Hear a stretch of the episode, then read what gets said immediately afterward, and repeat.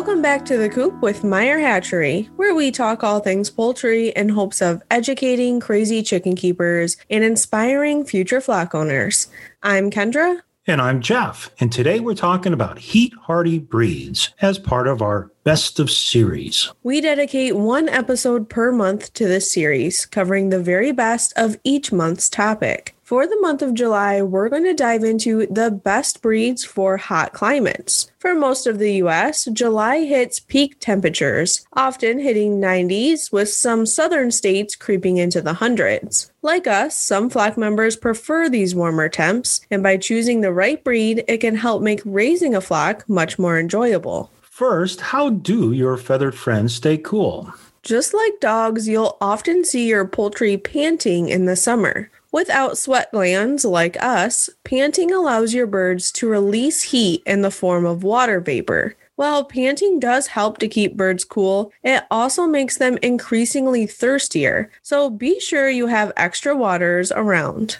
Another way chickens stay cool is through their comb, which helps to regulate their body temperature. The larger the comb, the more heat tolerant they are, as the surface area allows them to diffuse more body heat into the air. Turkey wattles are known to have the same effect, helping to reduce body heat. Lastly, you'll find your flock naturally looking for shade and sleeping during the warmest parts of the day. Despite having a bird brain, they know when it's hot. Just like we try to find refuge midday, so does your flock. Create shady areas for your chickens to lounge and waterfowl to nap. I also think it's important here to keep your feeders and waters close to your coop, making your birds work less to get the essentials they need. So, my birds typically like to hang out, they'll actually hang out in the coop. We have a big sliding door we open. So, they'll go in there for shade, even though it's a little bit warmer. And then along our wooded fence line is where there's often shade throughout the middle of the day. And so, I'll find a lot of my flock over there roaming in the taller grasses and shade. So, I have one water right outside my coop under a shaded area. And then I have another water out where they like to rest midday so that they can easily get their drinks of water without having to run back and forth across the yard.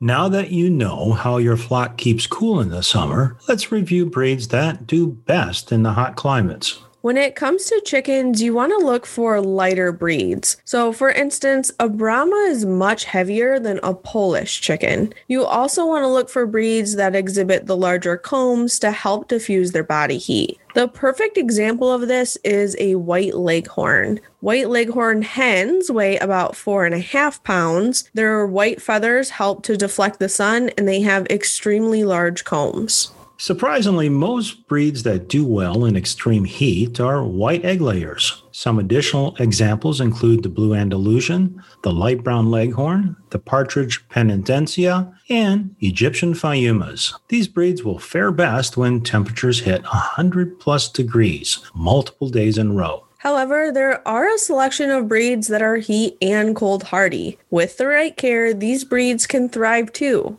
One thing to consider is that high egg producing breeds are usually lighter in size. So, breeds like the Golden Buff, Barred Rock, Austra White, and Marans do well in heat. For colored eggs, check out the Lakeshore Eggers. This particular hybrid is often lighter in feather color and has larger combs. Lastly, the cream Legbar is a great blue egg layer, best for warmer temperatures, and the males of this breed exhibit extremely large combs.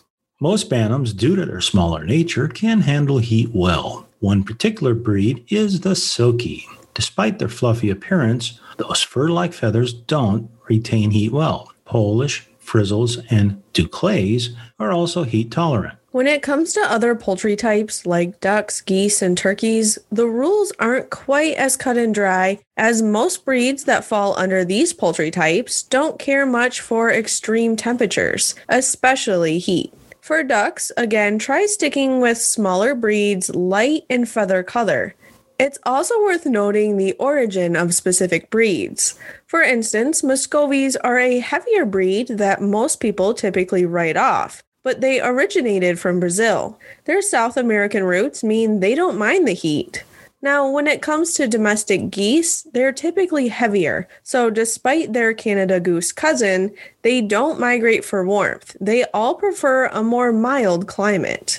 Turkeys also prefer a mild climate, as their heads can be prone to frostbite in the north, but their heavy weight means they can suffer from heat stress. Heritage breeds more suited for southern temperatures due to their lighter colored feathers include White Holland, the Royal Palm, or choose a smaller breed like the Midget White.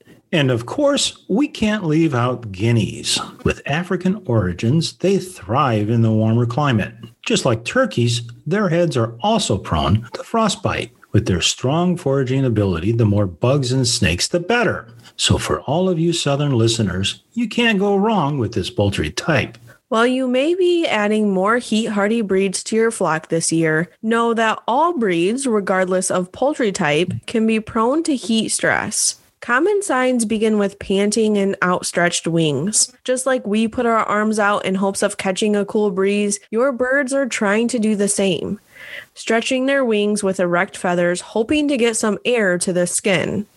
Now, even in our Michigan climate up here, my flock does this with the outstretched wings and panting, especially in the coop at night when you go to lock in and it's still a little warm. I notice it. So when my flock does this, I just make sure that all my waters are filled with fresh, cool water and that there's enough waters out for everyone to gain access. This is not necessarily a sign that heat stress has already occurred, it's that it's approaching. So you want to be a little bit more proactive and make sure that you're offering cool water and shade to your flock. And I just wanted to make it known that this is not necessarily a southern sign. It can happen up here in the north too when temperatures begin to rise. The next and most alarming sign is pale combs and wattles. As we mentioned before, these features of poultry help regulate their body temperature. If color begins to dwindle, it's time to bring out the electrolytes, as heat stress has officially set in.